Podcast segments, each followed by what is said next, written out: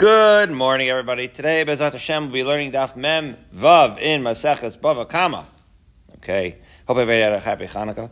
It's great to be back. May our learning uh, be a refuah for those who need it, Yeshua's for those who need it. Klal Yisrael has plenty to be mispal for.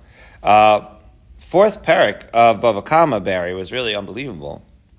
A lot of nuggets in there, Baruch Hashem. Uh, I, ho- I, hope we were able to enjoy those.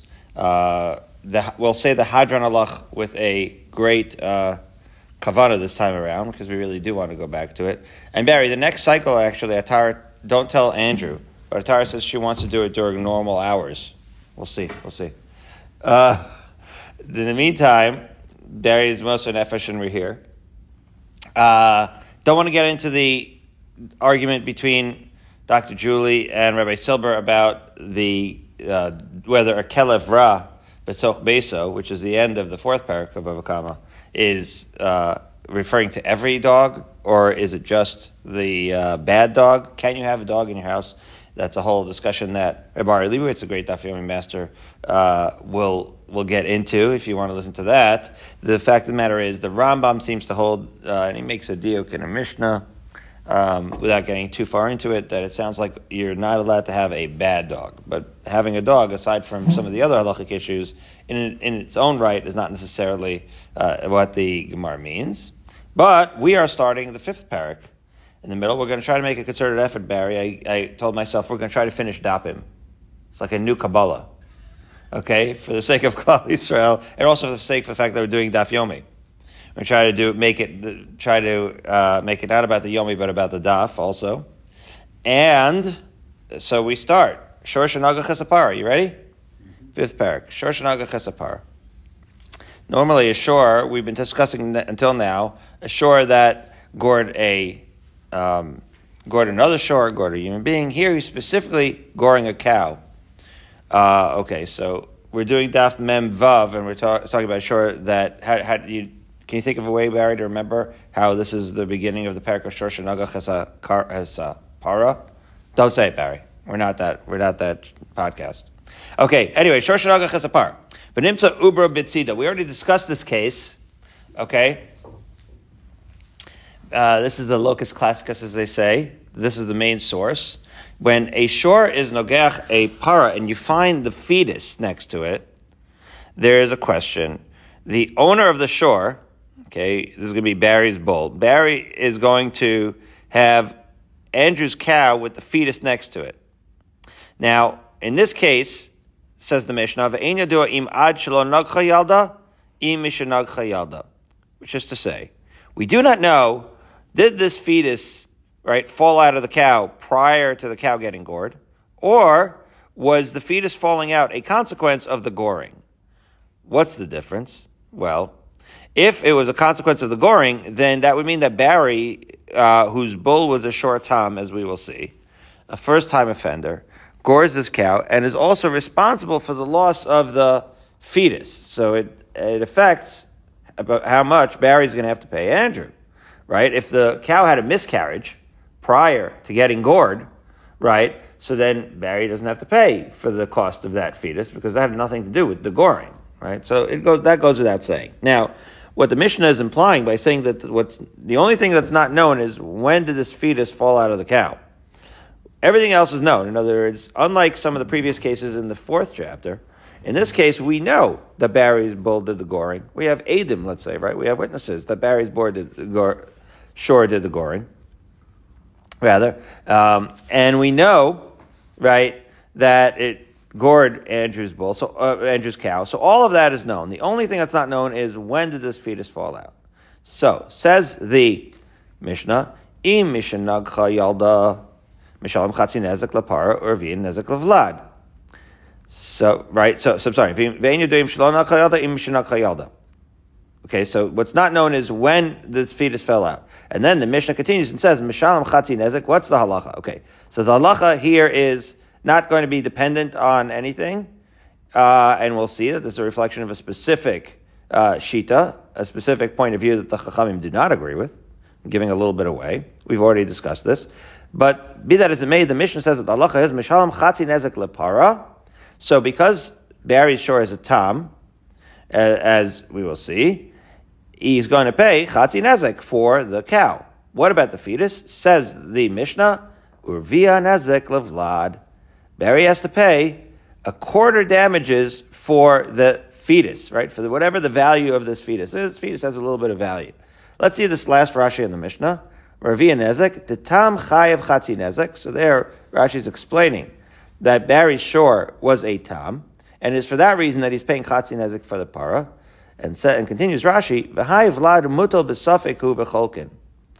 A fascinating idea that there is a safek with regards to the fetus, right? Because chatzi nezek would be to pay for half the fetus, but that would be true only if we were for sure certain that the fetus, right, was in the cow when it, when it got gored, and this miscarriage was a consequence of the goring. If that was the case, then Barry would certainly pay Andrew chatzi nezek half the value of the fetus. However, in this case, since we don't know what the case was, we literally split it in the middle.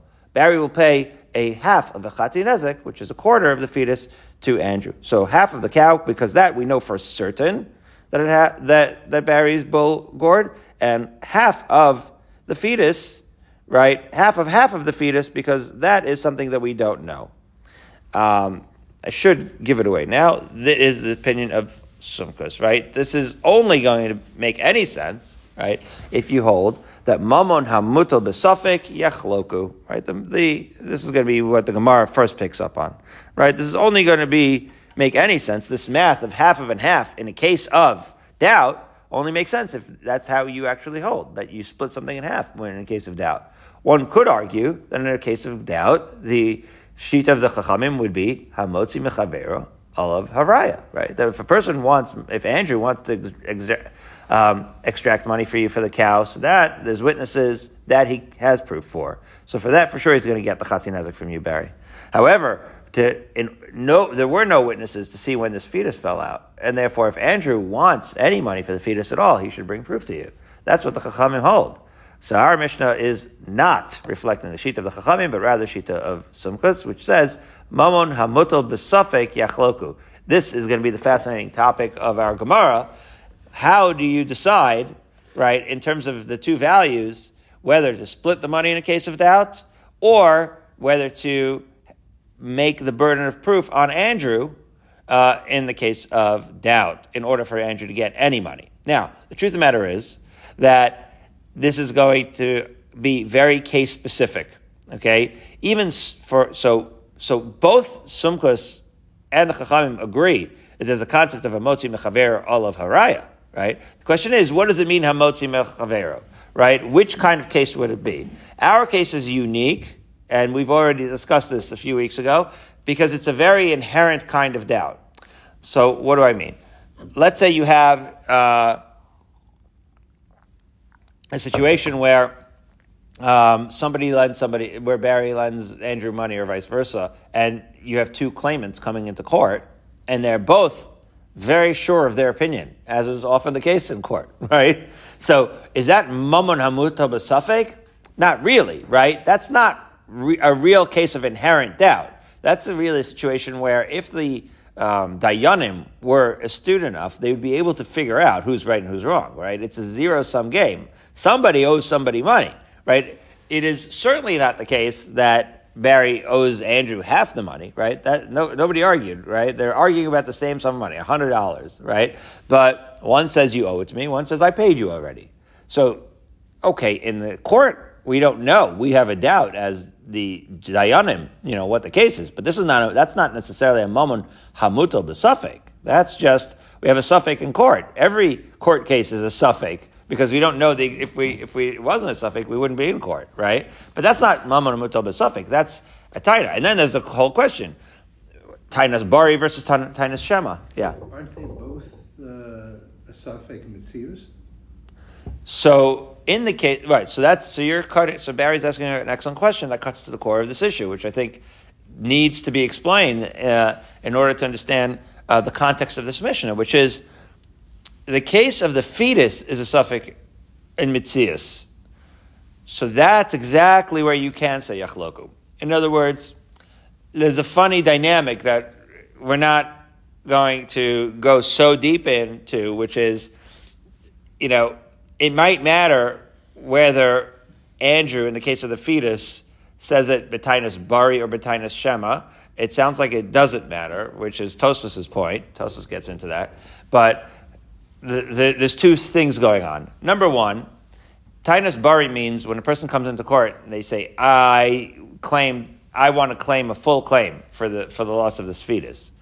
Now, our case, Andrew can make a full claim for the loss of the fetus, which would earn him chatzi nezek, but we know that Andrew doesn't know. you know what I mean? Like he's claiming a full claim, but like you say, he how, what is he basing it on? He wasn't out there in the field. How would he possibly know? So he, but he's allowed to submit a claim, I suppose, but he doesn't know. So it might, does it matter? So points out, does it matter whether he knows or not? Will Sumka still say, so the Chiddush is going to be, uh, possibly Amotzi Mechaveh or Alav Araya, even if you say Bari, even if you say shama, we're going to get into that situation. But, right? In other words, is, does Andrew have a right? Let me ask you. Is Andrew allowed to go into court and claim and try to extract the money from you, even if he doesn't know? Is he allowed to do that? So you would say, Why not? why not? Okay. I actually think the opposite. I think, why yes? I like what are you what are you submitting a claim for? We know that you don't know. In other words, we know that you weren't in the field. How can you submit a claim for the fetus when you you did not right when when you have no we know that you don't know that that Barry's bull right uh, was the cause of the miscarriage of the fetus. What gives you the right to submit a claim for something that's not necessarily rightfully yours? Right? It is in that case the Sumchus would say it's an inherent safek in Mitzias, as you've said, and therefore Yachloku. That's very different than when um, nobody knows who knows the, the reality. In other words, when two people go into Besdin and Andrew says you owe me money and, and Barry says I already paid you the money, somebody knows, right?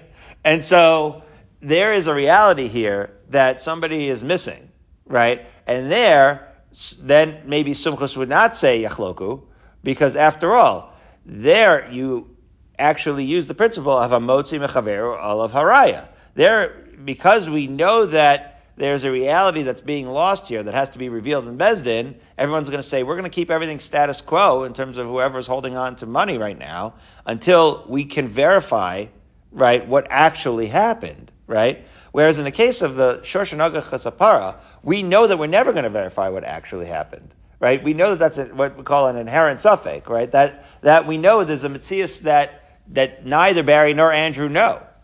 Maybe there'll be other Adim who will come later and say, you know, I was out there, I saw it. Okay, if we had any chance of Adim, so then it would be a different story, as you say. Right? So Barry points out, maybe Adim will come later. Let, let's assume, right, so you do have to isolate the case. There's no question. You have to kind of clean up the case to make sure that it's the theoretical case where we know for sure that we're never going to find out the Mitzias. It is only in that case that Sumchus, as we'll see, is going to have this notion of Yachloku. It's very important to speak it out in this Mishnah because the Mishnah clearly saying that the halacha is that you split the money in half in Yachloku. It flies in the face of something that even Sumchus would agree of the idea of a motzim mechaver of araya, and that's why it has to be explained that that um, that saying that we always keep the status quo and that the burden of proof is on the person who takes the money out is in a case where we need to get to the bottom of a reality uh, that we can get to the bottom of if through the adjudication of the case. But when we know that for sure we're never going to be able to get to the bottom of it, and there's a Mitzias that's eluded everybody, so we say, you know what? What do we even care what Barry and Andrew are saying? We don't care if they're giving a Tainas Bari. We don't care if they're bringing a Tainas Shema. Maybe we don't care, right? That's going to be for Tosfos to discuss. But the point is, we'll see in other Gemaras. But the point is, we just know that this is an inherent safek, and Simcha says safek, you're cholek. That's what we're getting out of here. Very good. So now the Mishnah continues. Says, "V'chein parashanakha es ashor, v'nimtza vlada betzida." So this is the opposite, right? The cow is goring an ox. It's very unusual but it's goring an ox, v'nimtza vlada betzida. And then you find that the cow's offspring is at its side. So this is a fascinating idea, right? Barry's cow is now uh, is so much more powerful that it's that it's um, bullying uh, the bull, as it were. So we don't know when the, the offspring, right, fall, uh, fall out of the cow. Why does that matter? Well, if the cow was with child, okay, when it actually bullied Andrew's bull, so then it's going to be included in the tashlumin megufo, right? It's going to be a cow that's a tam. Don't forget, when a tam pays for damages, it pays megufo, right, based off of its own value. So we'll see. Says the Mishnah, Mishtalam chatzi nezek min hapara or via nezek min avlad. The Gemara will discuss what this means, but you're going to pay half the nezek from the value of the cow, and again, a quarter of the nezek from the vlad, which is to say, a quarter of this vlad is eligible as part of the uh, evaluation of how much the cow is worth in order to pay Andrew for the damage that he sustained you can only use a quarter of that, not the full. Uh, we're going to have to discuss in the Gemara what that case is because it's a very unusual case. The Gemara is going to ask, I don't understand. Don't we just pay a chatzi nezek? What does it matter that there is a vlad in the cow or not? That case is a little bit unique. So let's set it aside. Let's get dig into the Gemara. This idea of sumkas is very important. Says the Gemara. Amar Yehuda Mishmuel Zu Sumkas. Our Mishnah reflects, says the Gemara the sheet of Sumchas to Amar Maman Amuta Basafik Cholkin, right? It's a good thing we talked it out because now when we read the Gemara, we have context. Sumchas says a case of inherent doubt, like our Mishnah, when the money is in doubt, you split it between Barry and Andrew. And that flies in the face of the general idea that we know that the Chaim says, Zeh klal gadol bedin. Unbelievable that we're trying, we're, the Chachamim getting dramatic, Barry. They're saying not only is this a uh, principle that we like to adhere to, this is a overlying general, large general principle, a major principle in all of halacha of mamanos that hamoitzim mechaveiroi olav haraya that that when a person wants to extract money from somebody, the burden of proof is on the person who's extracting the money, right? Otherwise, there's a status quo that everybody holds on to their money until somebody proves otherwise. So that's a klal gadol, say the chachamim. So they would apply, just to reiterate what we said before, they would apply even in a case of inherent safek. And Barry thinks that that makes all the sense in the world. Barry thinks that in the case of an inherent safek, let Andrew prove that the fetus was a casualty of the goring if he wants the money. Why do we have to give him any money? So in that case, it's not a, so in that case the chachamim even there would say hamotzi mechaver olav araya. Okay, whereas Sumkas would say that's such an inherent safek that and that that we're going to split it down the middle. Amazing. So now the Gemara just wants to say why did the chachamim say get so dramatic and say that it's a klal gadol, a major general principle? After all, is it a greater principle than like I don't know What's going on? What is it? Uh, more specific way to say it is, what would be the case that is so unusual that you would say, normally I wouldn't say that the burden of proof is on the person tried to extract. But this is such a klal gadol that even to this unusual case, I'm going to apply the case of Amotzi Mechaver Olavaraya. That's what really the Gemara is asking. So I'm fascinating to hear. Let's see.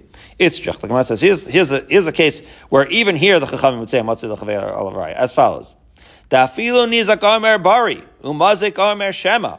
Even in a case where Andrew says, you know what, I want to claim a full claim, which would be chatzi for this fetus. And Barry says, you know, maybe you could get it, maybe you don't get it. I, I honestly don't know. Right? So Barry means that that Andrew's making a certain claim, and and Shema means that that Barry's uh, conceding that he doesn't know for sure. That's possible that he's that he's chayv. Possible that it's not. Hamotzi mechavero olav haraya. Even if in that case, Andrew, despite submitting right a full throated claim, need the burden of proof is still going to be on him to get the money, despite the fact that Barry is conceding that he doesn't know the reality. Okay? So normally when you have Bari Vishama, Bari Adif, right? Whenever you have somebody who is certain and somebody who's not certain, you go with the person who's certain. But here, even Bari versus Shema, right? Ironically, Barry is not the Bari, he's the Shema, and he is actually going to what? uh, not have to pay Andrew according to the Chachamim unless Andrew can prove, right, that he's, that he's right. Now, for, in order to understand this, you have to understand Bari Veshema, right? In other words, Bari Veshema doesn't mean that Andrew, I don't think it means that Andrew is sure and you're not sure necessarily. Or Andrew might be sure, but he could be wrong. In other words, the machlokas is still in the case where we don't know the answer. So this is what we were going, talking about before. Can, can Andrew submit a full claim even if he doesn't know for sure? Yeah, is he allowed to do that? So Barry thinks he's allowed to do that. It sounds like he is allowed to, certainly, to do that, right? But, the, but, but, but according, right, but according to the Chachamim, he could submit all the claim he wants, but he still has to bring proof. The reason I'm saying I know that he doesn't know, well, the reason I'm saying I know that Andrew doesn't have to know for sure in order to submit a claim of Bari is because if he knew for sure, that would mean that he had proof, I assume. And if he had proof, so then there wouldn't be a shaila because he'd be able to extract the money from you because he would bring said proof, right? But here you're saying he knows for sure somehow, maybe, or he's at the very least submitting a claim of, without any equivocation. He's submitting a claim of certainty. He's submitting for the whole for the whole amount, but he doesn't have any proof. So if he doesn't have any proof, even if he submits for the whole amount, and even if you tell him, you know what, I don't really know what the case is, the burden of proof is still on Andrew according to the. That's the application of Zek Klal Gadol. That's how we say that's a Klal Gadol. Okay. Another explanation of what Klal Gadol means, possibly could mean, says the Gemara, Inami Lachi Had the Itmar. Maybe they're alluding to another uh, another thing that's a novel application of Matzil Chaver Lavaraya. How so? Hamocher Shor Chaver Nimtza Nagchan. This is an unusual case. Barry pulled a fast one. He sold his bull. Now, this bull was a nutty bull. It was a bull in a china shop, as they say, that was totally never going to uh, be able to be a domesticated, so to speak, bull for work. It was just absolutely out of control. So he sells it to Andrew. He seemed placid. It was like on meds, right? It seemed placid for, in the moment. And when Andrew buys the bull, all of a sudden the bull's out of control. So Rav Amar is machlokas Rav and Shmuel here. Rav Amar is a mekachtas. Rav says, Andrew could say to Barry, Barry, seriously, man, you put the bull on meds, and now, now I have the responsibility of the bull. It's going to destroy my whole house. It's a mekachtas. Give me back my money. Take back your crazy bull. Shmuel Amar, Shmuel says no. Yachol Shamar Barry can claim, okay, I didn't know you were buying it to, for work or that you wanted to like, you know, I, I, I knew the bull had behavioral issues. I thought you were buying it for its meat. Wow. So Shmuel, according to right, according to this Gemara, this is an application of Hamotzi Mechaver Olavaraya. That's why it's a Klal Gadol. Even in that case, right, where normally, as we'll see, you would say that you, when most places a shore is, you know, purchased for work, right? Even there, it says klal gadol. This idea of a motzim mechaver alavaraya is so strong that the burden of proof is on Andrew to show, to demonstrate that he bought the shore for the case of work. And when you have like a behaviorally hopeless, right, shore, that that Andrew actually still has to prove that he bought the cow for, that he bought the bull for work. Otherwise, he does not have to return, right? He, uh, otherwise, he does not get to return to get his money back. He has to hold on to the bull, right? And he's stuck with it. Wow. Wow. Right. So, and Rashi even starts to point this out, although the Gemara will say it, right? Rashi starts to say, "V'alfagav dikal zil basaruba, aruba kazavni." Right? Even though you're going to say normally that most I mean, you, why do you buy a, a, shore? Typically not for the meat, typically for the work. That's usually the case. Still, Motzi Mechaver Lavaraya, that's why it's a Klal Gadol. It's amazing Chiddush of Shmuel. So what does that mean? That, that in this particular case, it's according to Shmuel that we say this, right? Uh, according to Rav, right, you didn't have to say it's that Klal Gadol. Rav would say that's ridiculous. Bring, uh, this is a Mekachtos for sure. But according to Shmuel, this is an idea. So says the Gemara, Amai. Wait a minute. If you're saying according to Shmuel that Hamotzi Mechaver Olav in the case of the crazy bull, so why uh, should there be a doubt? Let's think about break down this case for me. Says the says the Gemara, "V'nichze i gavra gavra dezavin lenichsasa." Well, Andrew, when he typically buys, right, he has a ranch, right? Andrew's ranch. Does he usually buy oxen for work or does he usually buy oxen for meat? Like what kind of business does he have? Right? If it's a meat business, then of course it's, he bought it for meat. If it's a plowing business, then of course he bought it for plowing. So then like, again, uh, we see a scenario, it's all circumstantial, right? When you go to Besdin, uh, you're not going to say out of context in a vacuum, right? That we don't know whether he bought it for meat or for plowing. We know what kind of business Andrew has, so it should be implied and obvious. If it was so implied and obvious, Rove wouldn't really play into it, right? You wouldn't say Hamotzi Mechaver of Araya, because we have Araya. That is enough of a proof, right?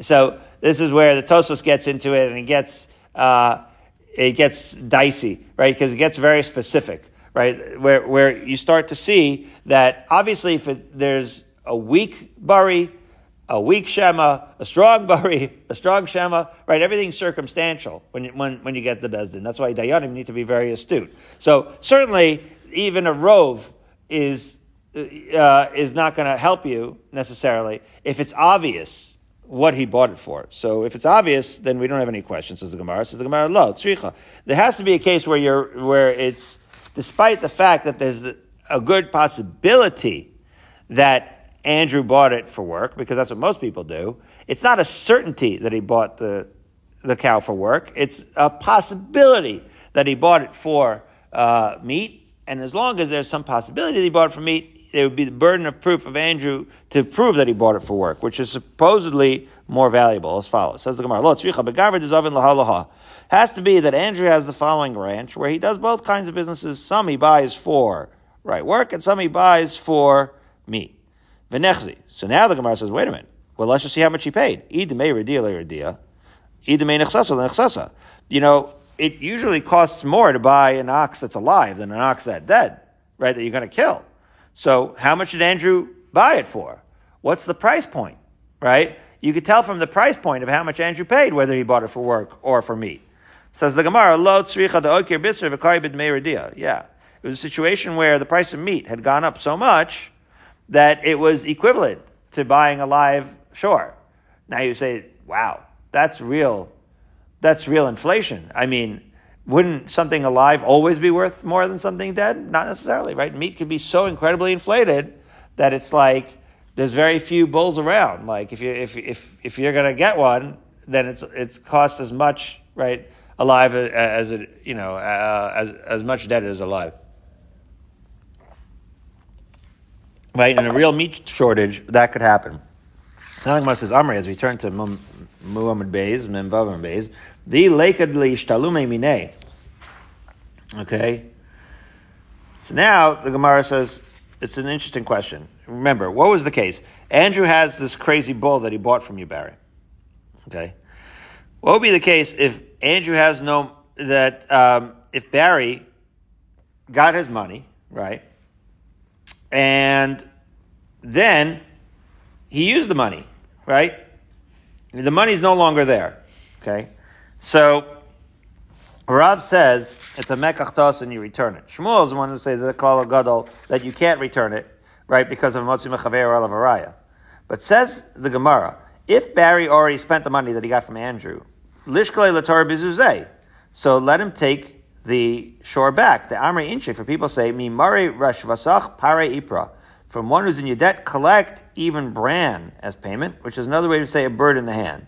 In other words, according to Rav, right, what's, end, what's going to end up happening is Barry, Andrew's going to want to get his money back, but, he, but Barry already spent the money. In other words, in this particular case, Barry, we're, put, we're, we're painting you a little bit in ill repute, which is not fair because you would never do this. But we're saying Barry, out of desperation, kind of sold uh, bad apple to Andrew, right? An ox that was out of control. And then he got the money, and then he used that money already to pay off whatever he needed to do. So, what's going to happen in a situation like that? Andrew, even if you hold like Rav, that Andrew's entitled, right, that it's a mekach and Andrew's entitled to get his money back because it's assumed that he didn't want a crazy bull. In that case, Andrew's going to have no recourse but to keep Barry's bull as payment. Because after all, it is this equivalent amount of money, more or less, right? Eh, that's how much he paid for it. That supposedly was market value. It's unclear whether he'll be able to resell the bull, but a bird in the hand. That's what this means. Par means that, you know what? You're never going to see your money otherwise. So you might as well, Andrew, hold on to Barry's crazy bull because that's, that's the closest you're going to get to getting repaid. Okay. Is there a question in here? So, the, so yeah, so the question is, since, right, he's going to ultimately hold on to the ox in most cases, right, because Barry wouldn't be selling this crazy ox unless he was a little bit desperate. So it turns out that both Rav and Shmuel don't really have a practical nafkamina. That's the question. The question is that in both cases, Andrew's basically stuck with this ox. Okay? Says the Gemara, lo tzricha de taluma mine. Right? So, says, it must be that the case is talking about where Barry still has money, right? And then there is a machlokas, Rav and Shmuel. According to Rav, even though Barry still has money, right? So, so according to Rav, if Barry still has money, then it's a mekachtos. Andrew, return the bull and get back your money. Uh, whereas according to Shmuel, Amotzi Alavaraya. According to Shmuel, if he go to the Bezin of Shmuel, he's going to tell Andrew, hold on to this bull anyway, unless you can prove, right, uh, that because Andrew would rather have the cash, but he's going to have to prove that he bought this bull for purposes right other than work. Okay, as the Gemara clarifies, Rava Mahareza Mekachtos Zil Basaruva. Rav's going to say that obviously we're going to go according to the Zil Basaruva. We're going to go according to the Rove, and therefore it's a Mekachtos that most people don't want to buy a crazy bull, and therefore Barry has to take his bull back and give the money back to Andrew.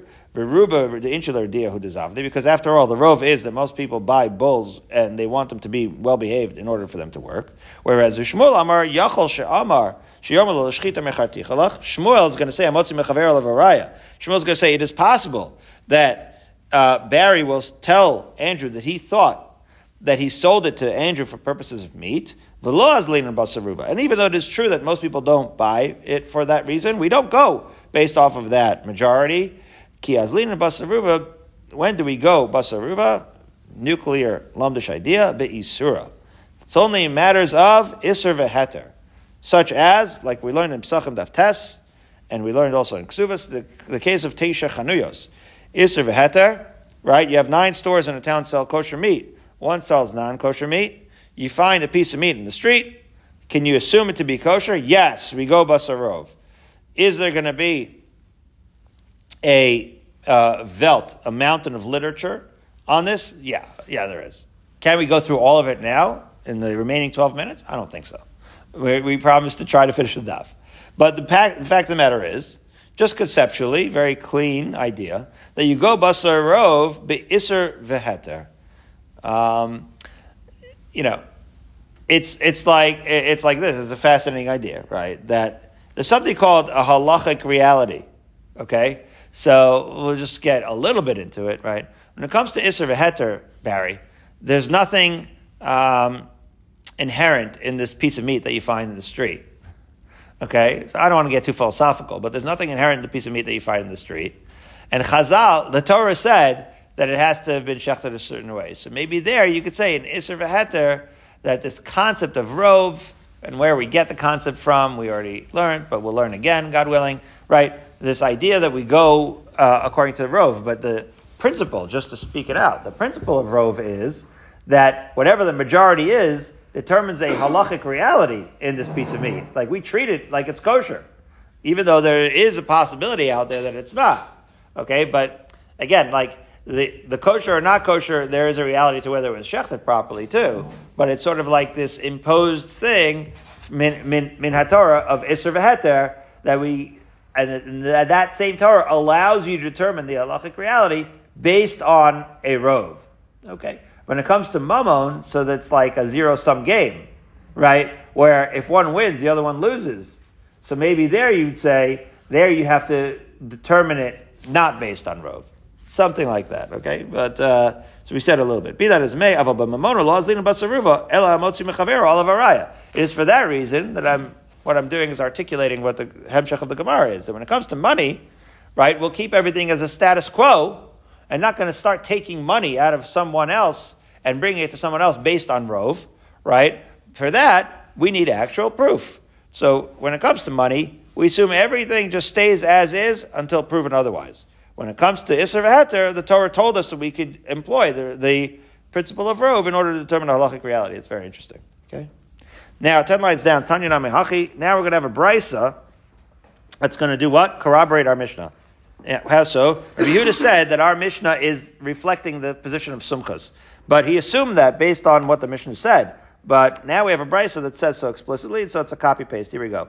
Shor Shadagach Hasapar is just copy paste of our Mishnah. V'nimtza uber betzita, you find the fetus inside. Ve'inu deim imad shelo nakal yalda. We don't know whether the fetus, right, was expelled before or after the goring, or the consequence of the goring, or not.